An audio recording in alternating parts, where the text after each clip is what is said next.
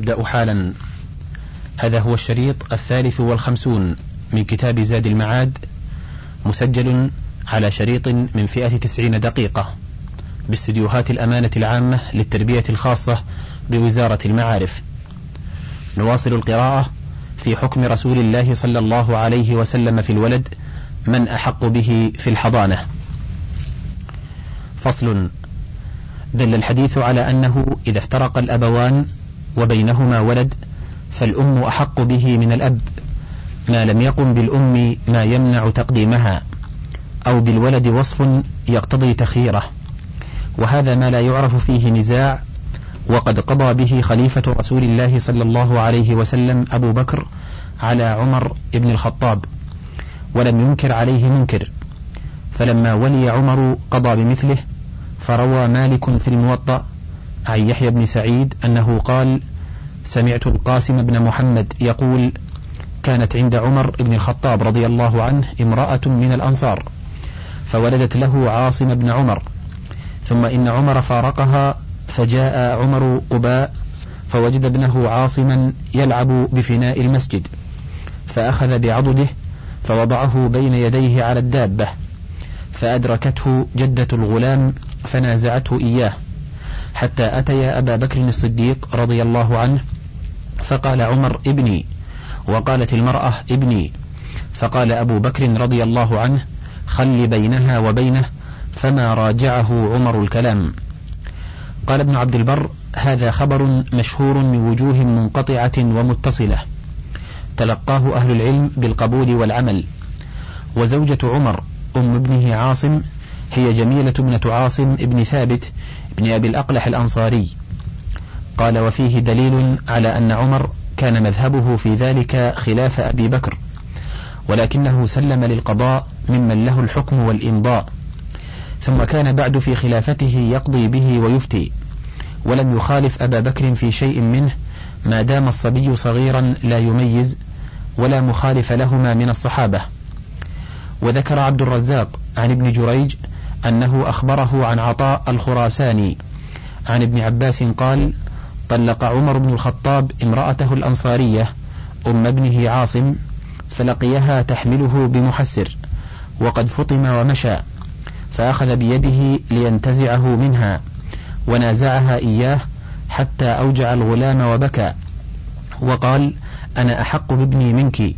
فاختصما إلى أبي بكر فقضى لها به وقال ريحها وفراشها وحجرها خير له منك حتى يشب ويختار لنفسه. ومحسر سوق بين قباء والمدينة. وذكر عن الثوري عن عاصم عن عكرمة قال خاصمت امرأة عمر عمر إلى أبي بكر رضي الله عنه وكان طلقها. فقال أبو بكر رضي الله عنه الأم أعطف وألطف وأرحم وأحنى وأرأف هي أحق بولدها ما لم تتزوج. وذكر عن معمر قال سمعت الزهري يقول إن أبا بكر قضى على عمر في ابنه مع أمه وقال أمه أحق به ما لم تتزوج. فإن قيل فقد اختلفت الرواية. هل كانت المنازعة وقعت بينه وبين الأم أولا ثم بينه وبين الجدة أو وقعت مرة واحدة بينه وبين إحداهما؟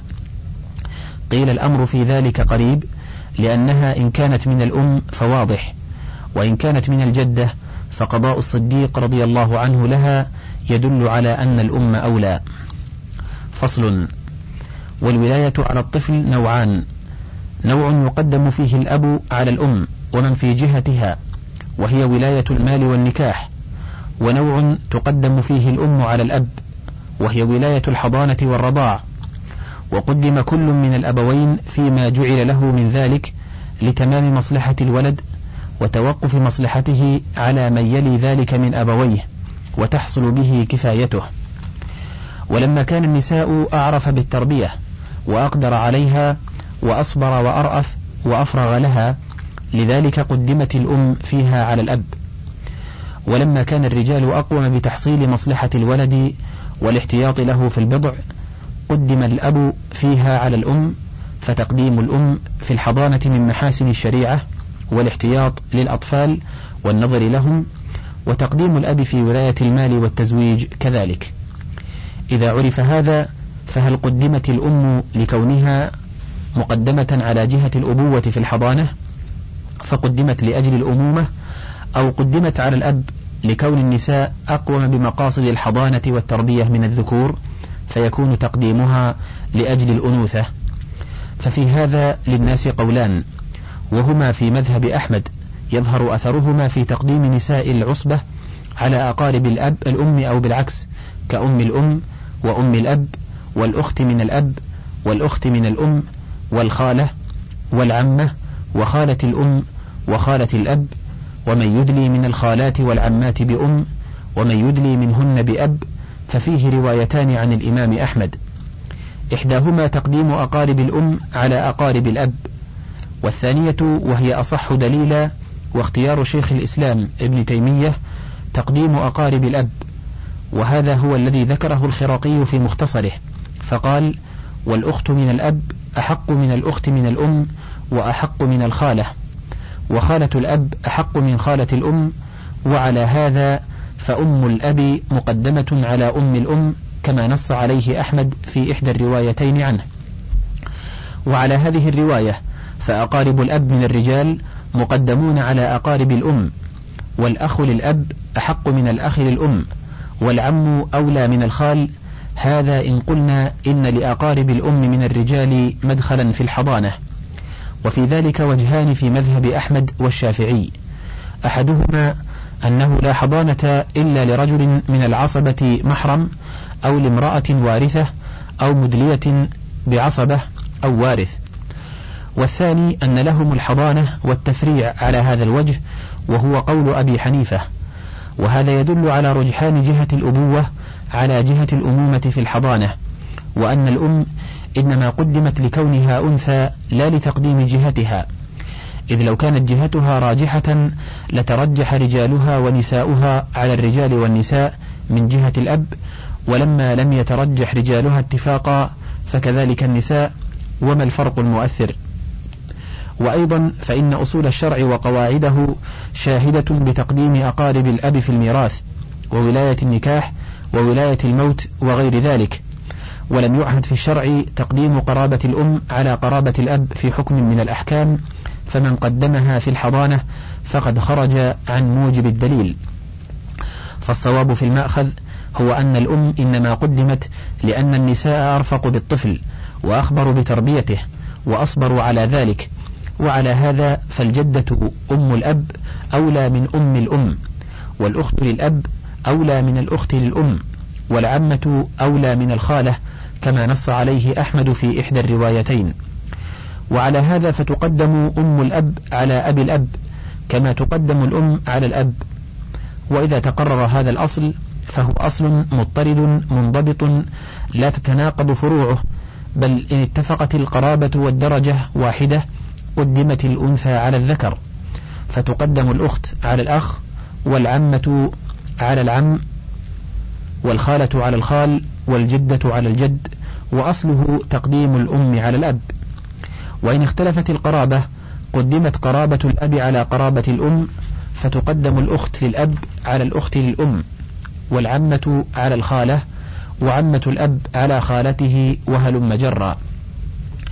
وهذا هو الاعتبار الصحيح والقياس المضطرد وهذا هو الذي قضى به سيد قضاة الإسلام شريح كما روى وكيع في مصنفه عن الحسن بن عقبة عن سعيد بن الحارث قال اختصم عم وخال إلى شريح في طفل فقضى به للعم فقال الخال أنا أنفق عليه من مالي فدفعه إليه شريح. ومن سلك غير هذا المسلك لم يجد بدا من التناقض. مثاله أن الثلاثة وأحمد في إحدى روايتيه يقدمون أم الأم على أم الأب. ثم قال الشافعي في ظاهر مذهبه وأحمد في المنصوص عنه تقدم الأخت لأب على الأخت للأم فتركوا القياس وطرده أبو حنيفة والمزني وابن سريج. فقالوا تقدم الأخت للأم على الأخت للأب. قالوا لأنها تدلي بالأم والأخت للأب بالأب. فلما قدمت الأم على الأب قدم من يدلي بها على من يدلي به. ولكن هذا أشد تناقضا من الأول لأن أصحاب القول الأول جروا على القياس والأصول في تقديم قرابة الأب على قرابة الأم. وخالفوا ذلك في أم الأم وأم الأب وهؤلاء تركوا القياس في الموضعين وقدموا القرابة التي أخرها الشرع وأخروا القرابة التي قدمها ولم يمكنهم تقديمها في كل موضع فقدموها في موضع وأخروها في غيره مع تساويهما. ومن ذلك تقديم الشافعي في الجديد الخالة على العمة مع تقديمه الأخت للأب على الأخت للأم وطرد قياسه في تقديم أم الأم على أم الأب فوجب تقديم الأخت للأم والخالة على الأخت للأب والعمة. وكذلك من قدم من أصحاب أحمد الخالة على العمة وقدم الأخت للأب على الأخت للأم كقول القاضي وأصحابه وصاحب المغني فقد تناقضوا. فإن قيل الخالة تدلي بالأم والعمة تدلي بالأب فكما قدمت الأم على الأب قدم من يدلي بها ويزيده بيانا كون الخالة أما كما قال النبي صلى الله عليه وسلم فالعمة بمنزلة الأب. قيل قد بينا أنه لم يقدم الأم على الأب لقوة الأمومة وتقديم هذه الجهة لكونها أنثى. فإذا وجد عمة وخالة فالمعنى الذي قدمت له الأم موجود فيهما. وامتازت العمة بأنها تدلي بأقوى القرابتين وهي قرابة الأب والنبي صلى الله عليه وسلم قضى بابنة حمزة لخالتها وقال الخالة أم حيث لم يكن لها مزاحم من أقارب الأب تساويها في درجتها. فإن قيل فقد كان لها عمة وهي صفية بنت عبد المطلب أخت حمزة. وكانت إذ ذاك موجودة في المدينة فإنها هاجرت وشهدت الخندق وقتلت رجلا من اليهود كان يطيف بالحصن الذي هي فيه. وهي أول امرأة قتلت رجلا من المشركين. وبقيت إلى خلافة عمر رضي الله عنه فقدم النبي صلى الله عليه وسلم الخالة عليها.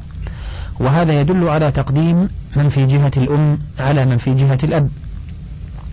قيل إنما يدل هذا إذا كانت صفية قد نازعت معهم وطلبت الحضانة فلم يقض لها بها بعد طلبها. وقدم عليها الخالة. هذا إذا كانت لم تمنع منها لعجزها عنها فإنها توفيت سنة عشرين عن ثلاث وسبعين سنة فيكون لها وقت هذه الحكومة بضع وخمسون سنة فيحتمل أنها تركتها لعجزها عنها ولم تطلبها مع قدرتها والحضانة حق للمرأة فإذا تركتها انتقلت إلى غيرها. وبالجملة فإنما يدل الحديث على تقديم الخالة على العمة إذا ثبت أن صفية خاصمت في ابنة أخيها وطلبت كفالتها فقدم رسول الله صلى الله عليه وسلم الخالة وهذا لا سبيل إليه. فصل. ومن ذلك أن مالكا لما قدم أم الأم على أم الأب قدم الخالة بعدها على الأب وأمه. واختلف أصحابه في تقديم خالة الخالة على هؤلاء على وجهين. فأحد الوجهين تقديم خالة الخالة على الأب نفسه وعلى أمه وهذا في غاية البعد. فكيف تقدم قرابة الأم وإن بعدت على الأب نفسه وعلى قرابته مع أن الأب وأقاربه أشفق على الطفل وأرعى لمصلحته من قرابة الأم؟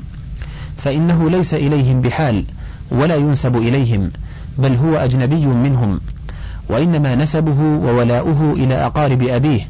وهم أولى به يعقلون عنه وينفقون عليه عند الجمهور ويتوارثون بالتعصيب وإن بعدت القرابة بينهم بخلاف قرابة الأم فإنه لا يثبت فيها ذلك ولا توارث فيها إلا في أمهاتها وأول درجة من فروعها وهم ولدها. فكيف تقدم هذه القرابة على الأب ومن في جهته؟ ولا سيما إذا قيل بتقديم خالة الخالة على الأب نفسه وعلى أمه. فهذا القول مما تأباه أصول الشريعة وقواعدها. وهذا نظير إحدى الروايتين عن أحمد في تقديم الأخت على الأم والخالة على الأب وهذا أيضا في غاية البعد ومخالفة القياس. وحجة هذا القول أن كلتيهما تدليان بالأم المقدمة على الأب فتقدمان عليه وهذا ليس بصحيح فإن الأم لما ساوت الأب في الدرجة وامتازت عليه بكونها أقوم بالحضانة وأقدر عليها وأصبر قدمت عليه. وليس كذلك الأخت من الأم والخالة من الأب فإنهما لا يساويانه وليس أحد أقرب إلى ولده منه. فكيف تقدم عليه بنت امرأته أو أختها؟ وهل جعل الله الشفقة فيهما أكمل منه؟ ثم اختلف أصحاب الإمام أحمد في فهم نصه هذا على ثلاثة أوجه. أحدها إنما قدمها على الأب لأنوثتها فعلى هذا تقدم نساء الحضانة على كل رجل فتقدم خالة الخالة وإن علت وبنت الأخ أخت على الأب. الثاني أن الخالة والأخت للأم لم تدليا بالأب وهما من أهل الحضانة فتقدم نساء الحضانة على كل رجل إلا على من أدلين به فلا تقدمن عليه لأنهن فرعه. فعلى هذا الوجه لا تقدم أم الأب على الأب ولا الأخت والعمة عليه وتقدم عليه أم الأم والخالة والأخت للأم.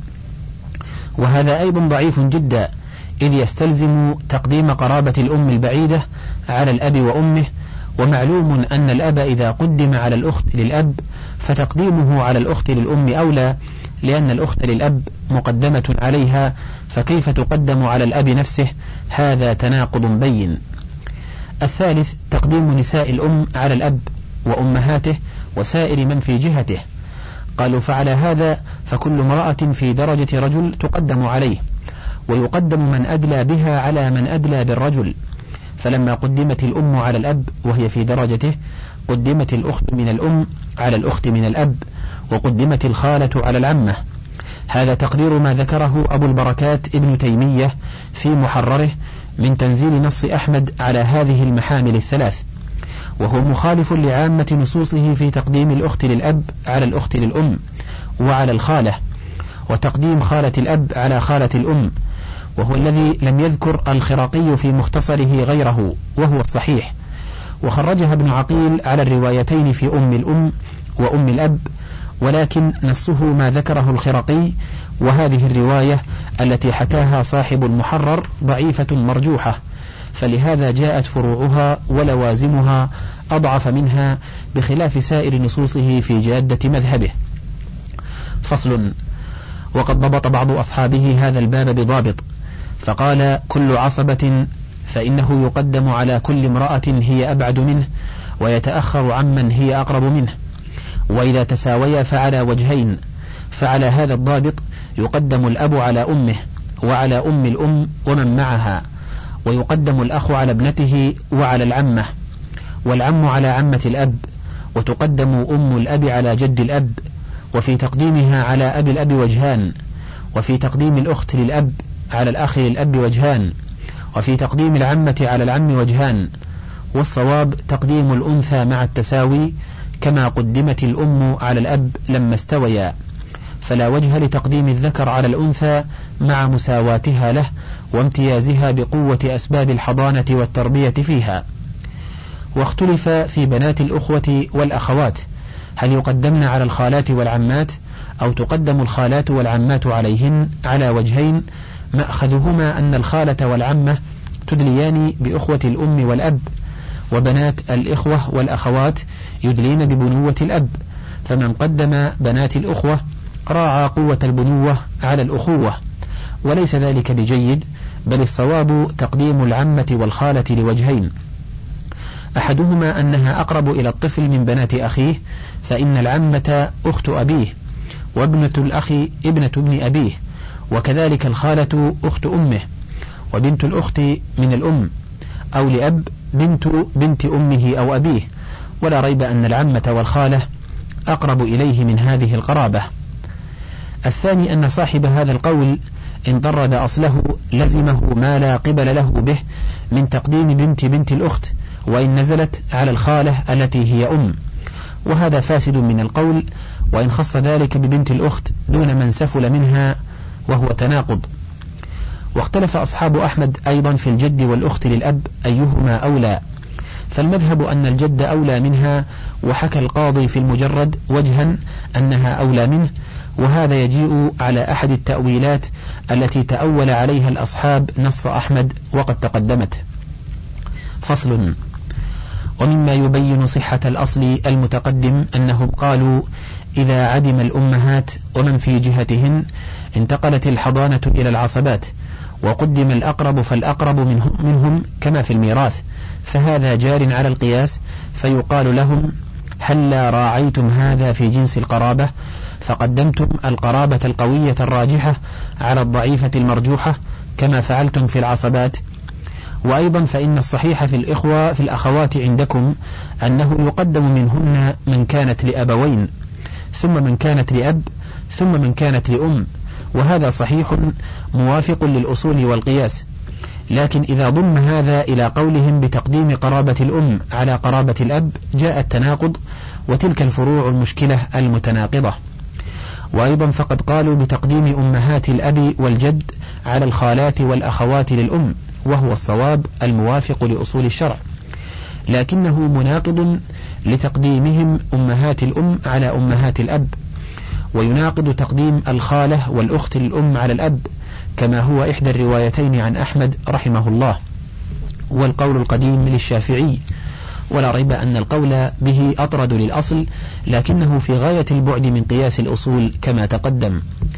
ويلزمهم من طرده أيضا تقديم من كان من الأخوات لأم على من كان منهن لأب وقد التزمه أبو حنيفة والمزني وابن سريج. ويلزمهم من طرده أيضا تقديم بنت الخالة على الأخت للأب وقد التزمه زفر وهو رواية عن أبي حنيفة. ولكن أبو يوسف استشنع ذلك فقدم الأخت للأب كقول الجمهور ورواه عن أبي حنيفة. ويلزمهم أيضا من طرده تقديم الخالة والأخت للأم على الجدة أم الأب وهذا في غاية البعد والوهن وقد التزمه زفر ومثل هذا من المقاييس التي حذر منها أبو حنيفة وأصحابه وقال لا تأخذوا بمقاييس زفر فإن أخذتم بمقاييس زفر حرمتم الحلال وحللتم الحرام. فصل. وقد رام بعض أصحاب أحمد ضبط هذا الباب بضابط زعم أنه يتخلص به من التناقض. فقال الإعتبار في الحضانة بالولادة المتحققة وهي الأمومة ثم الولادة الظاهرة وهي الأبوة ثم الميراث. قال ولذلك تقدم الأخت من الأب على الأخت من الأم وعلى الخالة لأنها أقوى إرثا منهما. قال ثم الإدلاء فتقدم الخالة على العمة لأن الخالة تدلي بالأم والعمة تدلي بالأب. فذكر أربع أسباب للحضانة مرتبة الأمومة ثم بعدها الأبوة ثم بعدها الميراث ثم الإدلاء. وهذه طريقة صاحب المستوعب. وما زادته هذه الطريقة إلا تناقضا وبعدا عن قواعد الشريعة وهي من أفسد الطرق. وإنما يتبين فسادها بلوازمها الباطلة. فإنه إن أراد بتقديم الأمومة على الأبوة تقديم من في جهتها على الأب ومن في جهته كانت تلك اللوازم الباطلة المتقدمة من تقديم الأخت للأم وبنت الخالة على الأب وأمه وتقديم الخالة على العمة وتقديم خالة الأم على الأب وأمه وتقديم بنات الأخت من الأم على أم الأب. وهذا مع مخالفته لنصوص إمامه فهو مخالف لأصول الشرع وقواعده. وإن أراد أن الأم نفسها تقدم على الأب فهذا حق لكن الشأن في مناط هذا التقديم هل هو لكون الأم ومن في جهتها تقدم على الأب ومن في جهته أو لكونها أنثى في درجة ذكر وكل أنثى كانت في درجة ذكر قدمت عليه مع تقديم قرابة الأب على قرابة الأم. وهذا هو الصواب كما تقدم وكذلك قوله ثم الميراث إن أراد به أن المقدم في الميراث مقدم في الحضانة فصحيح. وطرده تقديم قرابة الأب على قرابة الأم لأنها مقدمة عليها في الميراث فتقدم الأخت على العمة والخالة. وقوله وكذلك تقديم الأخت للأب على الأخت للأم والخالة لأنها أقوى إرثا منهما. فيقال لم يكن تقديمها لأجل الإرث وقوته ولو كان لأجل ذلك لكانت العصابات أحق بالحضانة من النساء فيكون العم أولى من الخالة والعمة وهذا باطل. فصل وقد ضبط الشيخ في المغني هذا الباب بضابط آخر فقال فصل في بيان الأولى فالأولى من أهل الحضانة عند اجتماع الرجال والنساء وأولى الكل بها الأم. ثم أمهاتها وإن علون يقدم منهن الأقرب فالأقرب لأنهن نساء ولادتهن متحققة فهن في معنى الأم. وعن أحمد أن أم الأب وأمهاتها يقدمن على أم الأم. فعلى هذه الرواية يكون الأب أولى بالتقديم لأنهن يدلين به فيكون الأب بعد الأم ثم أمهاته والأولى فيه وهو المشهور عن أصحابنا أن المقدم الأم ثم أمهاتها ثم الأب ثم أمهاته ثم الجد ثم أمهاته ثم جد الأب ثم أمهاته وإن كن غير وارثات لأنهن يدلين بعصبة من أهل الحضانة بخلاف أم أبي الأم وحكي عن أحمد رواية أخرى أن الأخت من الأم والخالة أحق من الأب فتكون الأخت من الأبوين أحق منه. ومنهما ومن جميع العصبات. والأولى هي المشهورة من المذهب. فإذا انقرض الآباء والأمهات انتقلت الحضانة إلى الأخوات وتقدم الأخت من الأبوين ثم الأخت من الأب ثم الأخت من الأم وتقدم الأخت على الأخ لأنها امرأة من أهل الحضانة. فقدمت على من في درجتها من الرجال. كالأم تقدم على الأب وأم الأب على أبي الأب. وكل جدة في درجة جد تقدم عليه. لأنها تلي الحضانة بنفسها والرجل لا يليها بنفسه. وفيه وجه آخر أنه يقدم عليها لأنه عصبة بنفسه والأول أولى. وفي تقديم الأخت من الأبوين أو من الأب على الجد وجهان. وإذا لم تكن أخت فالأخ للأبوين أولى ثم الأخ للأب ثم ابناهما ولا حضانة للأخ من الأم لما ذكرنا. فإذا عدموا صارت الحضانة للخالات على الصحيح وترتيبهن فيها كترتيب الأخوات ولا حضانة للأخوال فإذا عدموا صارت للعمات ويقدمن على الأعمام كتقديم الأخوات على الإخوة ثم للعم لأبوين ثم للعم للأب ولا حضانة للعم من الأم ثم ابناهما ثم إلى خالات الأب على قول الخرقي وعلى القول الآخر إلى خالات الأم. ثم إلى عمات الأب ولا حضانة لعمات الأم لأنهن يدلين بأبي الأم. ولا حضانة له. وإن اجتمع شخصان أو أكثر من أهل الحضانة في درجة قدم المستحق منهم بالقرعة انتهى كلامه. وهذا خير مما قبله من الضوابط ولكن فيه تقديم أم الأم وإن علت على الأب وأمهاته. فإن طرد تقديم من في جهة الأم على من في جهة الأب جاءت تلك اللوازم الباطلة وهو لم يطرده وإن قدم بعض من في جهة الأب على بعض من في جهة الأم كما فعل طولب بالفرق وبمناط التقديم. وفيه إثبات الحضانة للأخت من الأم دون الأخ من الأم وهو في درجتها ومساو لها من كل وجه. فإن كان ذلك لأنوثتها وهو ذكر انتقض برجال العصبة كلهم. وإن كان ذلك لكونه ليس من العصبة والحضانة لا تكون لرجل إلا أن يكون من العصبة. قيل فكيف جعلتموها لنساء ذوي الأرحام مع مساواة قرابتهن لقرابة من في درجتهن من الذكور من كل وجه؟ فإما أن تعتبروا الأنوثة فلا تجعلوها للذكر أو الميراث فلا تجعلوها لغير وارث أو القرابة فلا تمنعوا منها الأخ من الأم والخال وأبا الأم أو التعصيب فلا تعطوها لغير عصبة. فإن قلتم بقي قسم آخر وهو قولنا وهو اعتبار التعصيب في الذكور والقرابة في النساء. قيل هذا مخالف لباب الولايات وباب الميراث والحضانة ولاية على الطفل. فإن سلكتم بها مسلك الولايات فخصوها بالأب والجد وإن سلكتم بها مسلك الميراث فلا تعطوها لغير وارث وكلاهما خلاف قولكم وقول الناس أجمعين.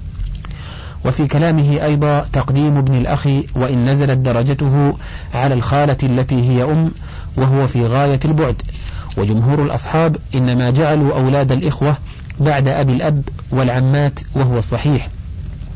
فإن الخالة أخت الأم وبها تدلي والأم مقدمة على الأب وابن الأخ إنما يدلي بالأخ الذي يدلي بالأب فكيف يقدم على الخالة؟ وكذا العمة أخت الأب وشقيقته فكيف يقدم ابن ابنه عليها؟ وقد ضبط هذا الباب شيخنا شيخ الإسلام ابن تيمية بضابط آخر فقال أقرب ما يضبط به باب الحضانة أن يقال لما كانت الحضانة ولاية تعتمد الشفقة والتربية والملاطفة كان أحق الناس بها أقومهم بهذه الصفات وهم أقاربه يقدم منهم أقربهم إليه وأقومهم بصفات الحضانة. فإن اجتمع منهم اثنان فصاعدا فإن استوت درجتهم قدم الأنثى على الذكر فتقدم الأم على الأب والجدة على الجد والخالة على الخال والعمة على العم والأخت على الأخ. فإن كان ذكرين أو أنثيين قدم أحدهما بالقرعة يعني مع استواء درجتهما. وإن اختلفت درجتهما مع الطفل فإن كانوا من جهة واحدة قدم الأقرب إليه فتقدم الأخت على ابنتها والخالة على خالة الأبوين وخالة الأبوين على خالة الجد والجدة والجد أبو الأم على الأخ للأم. هذا هو الصحيح لأن جهة الأبوة والأمومة في الحضانة أقوى من جهة الأخوة فيها. وقيل يقدم الأخ للأم لأنه أقوى من أبي الأم في الميراث والوجهان في مذهب أحمد. وفيه وجه ثالث أنه لا حضانة للأخ من الأم بحال لأنه ليس من العصبات ولا من نساء الحضانة وكذلك الخال أيضا.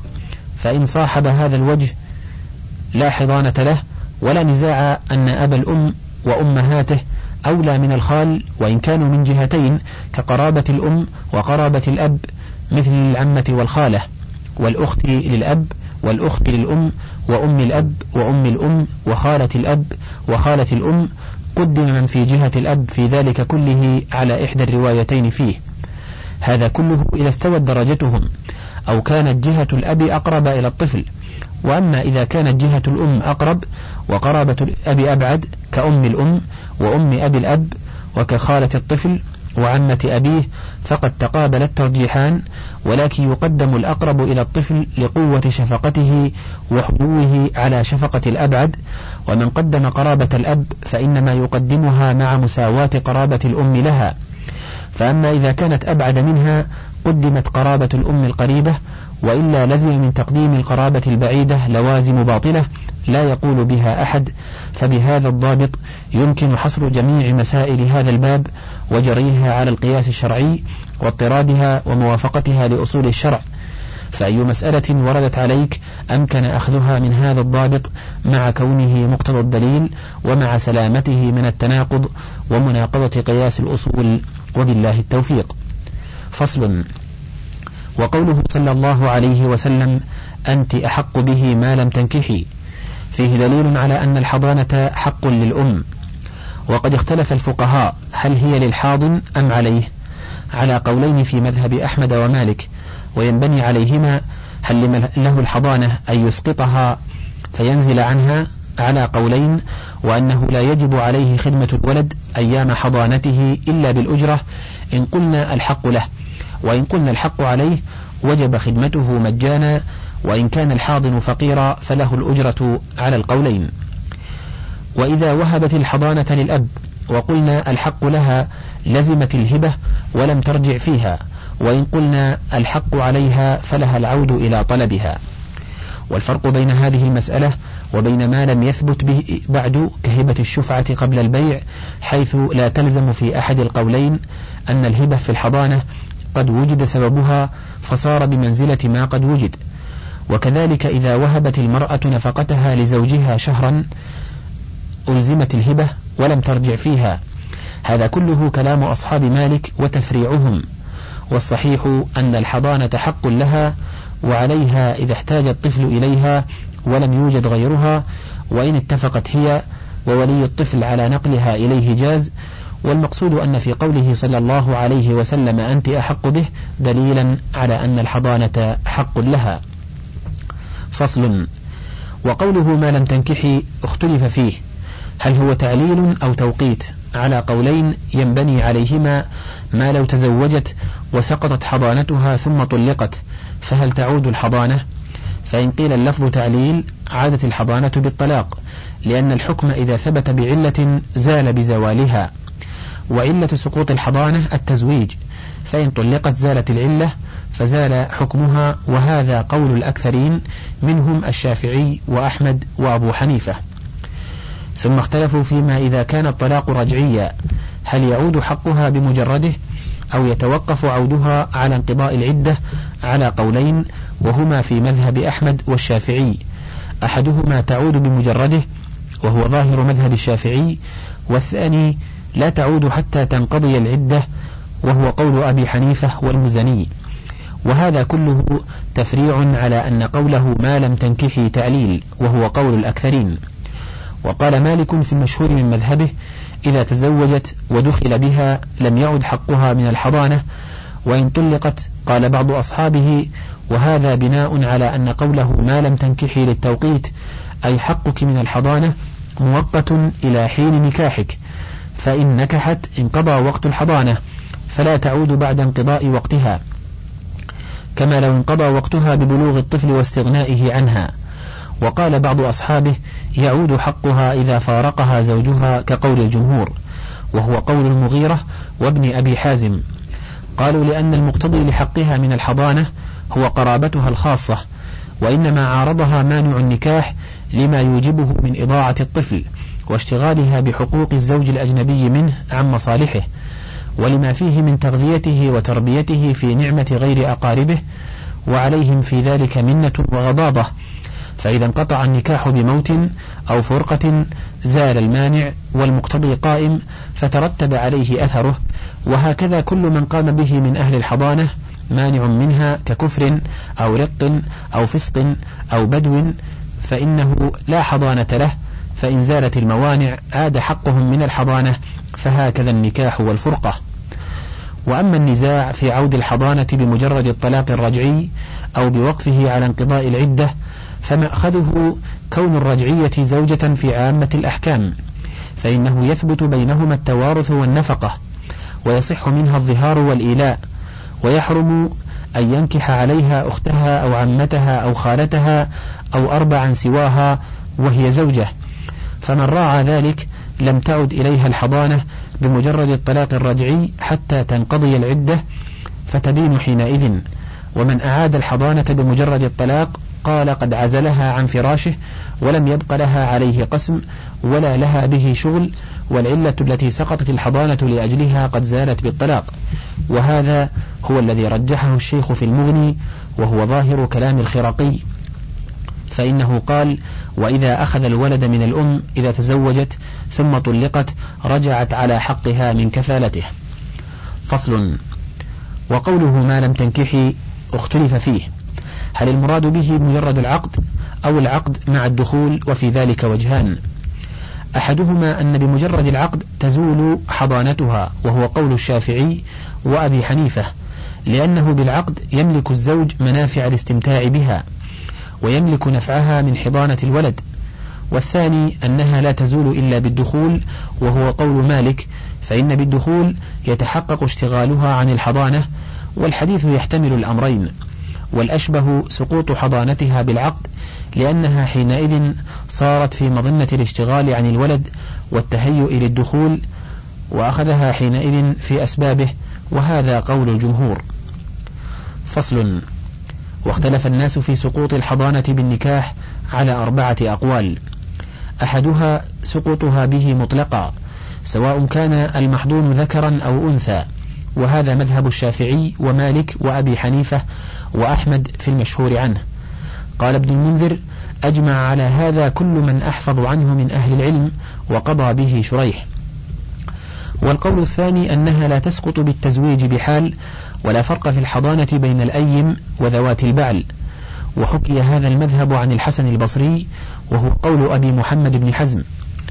القول الثالث أن الطفل إن كان بنتا لم تسقط الحضانة بنكاح أمها وإن كان ذكرا سقطت.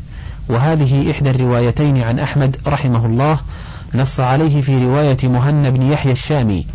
فقال إذا تزوجت الأم وابنها صغير أخذ منها قيل له والجارية مثل الصبي؟ قال لا الجارية تكون مع أمها إلى سبع سنين.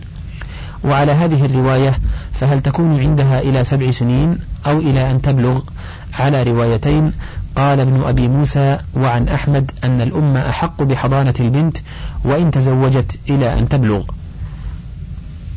والقول الرابع أنها إذا تزوجت بنسيب من الطفل لم تسقط حضانتها. ثم اختلف أصحاب هذا القول على ثلاثة أقوال. أحدها أن المشترط أن يكون الزوج نسيبا للطفل فقط وهذا ظاهر قول أصحاب أحمد. الثاني أنه يشترط أن يكون مع ذلك ذا رحم محرم وهو قول أصحاب أبي حنيفة.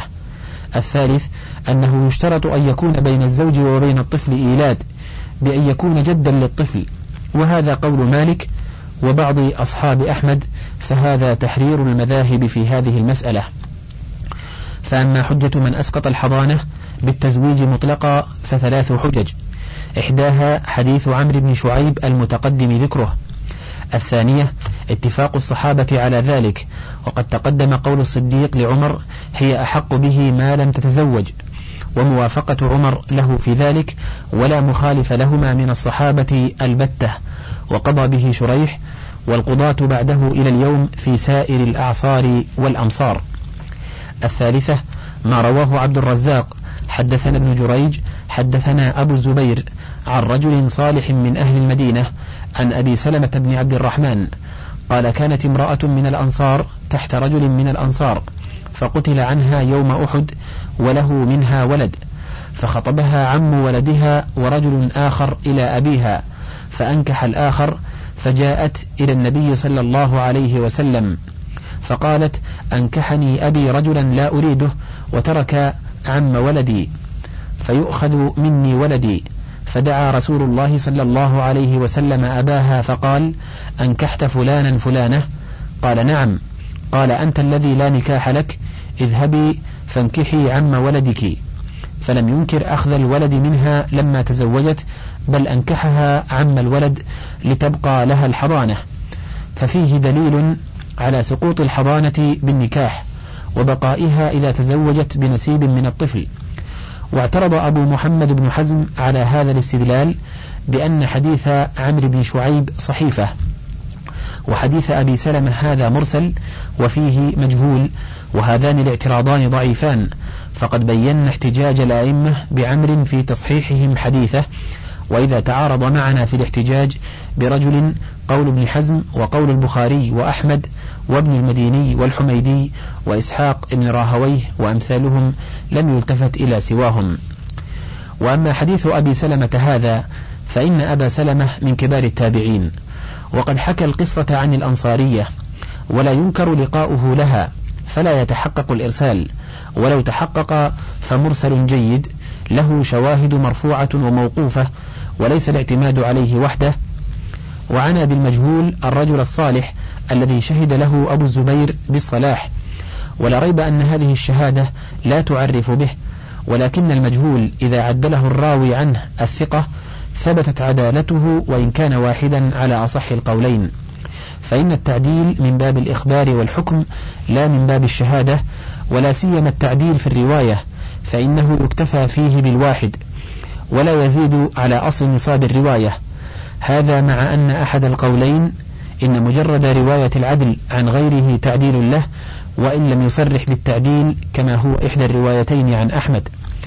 وأما إذا روى عنه وصرح بتعديله فقد خرج عن الجهالة التي ترد لأجلها روايته لا سيما إذا لم يكن معروفا بالرواية عن الضعفاء والمتهمين. وأبو الزبير وإن كان فيه تدليس فليس معروفا بالتدليس عن المتهمين والضعفاء بل تدليسه من جنس تدليس السلف لم يكونوا يدلسون عن متهم ولا مجروح وإنما كثر هذا النوع من التدليس في المتأخرين. واحتج أبو محمد على قوله بما رواه من طريق البخاري عن عبد العزيز بن صهيب عن أنس قال قدم رسول الله صلى الله عليه وسلم المدينة وليس له خادم. فأخذ أبو طلحة بيدي وانطلق بي إلى رسول الله صلى الله عليه وسلم فقال يا رسول الله إن أنسا غلام كيس فليخدمك. قال فخدمته في السفر والحضر وذكر الخبر. قال أبو محمد فهذا أنس في حضانة أمه ولها زوج وهو أبو طلحة بعلم رسول الله صلى الله عليه وسلم وهذا الاحتجاج في غاية السقوط والخبر في غاية الصحة فإن أحدا من أقارب أنس لم ينازع أمه فيه إلى النبي صلى الله عليه وسلم وهو طفل صغير لم يثغر ولم يأكل وحده ولم يشرب وحده ولم يميز.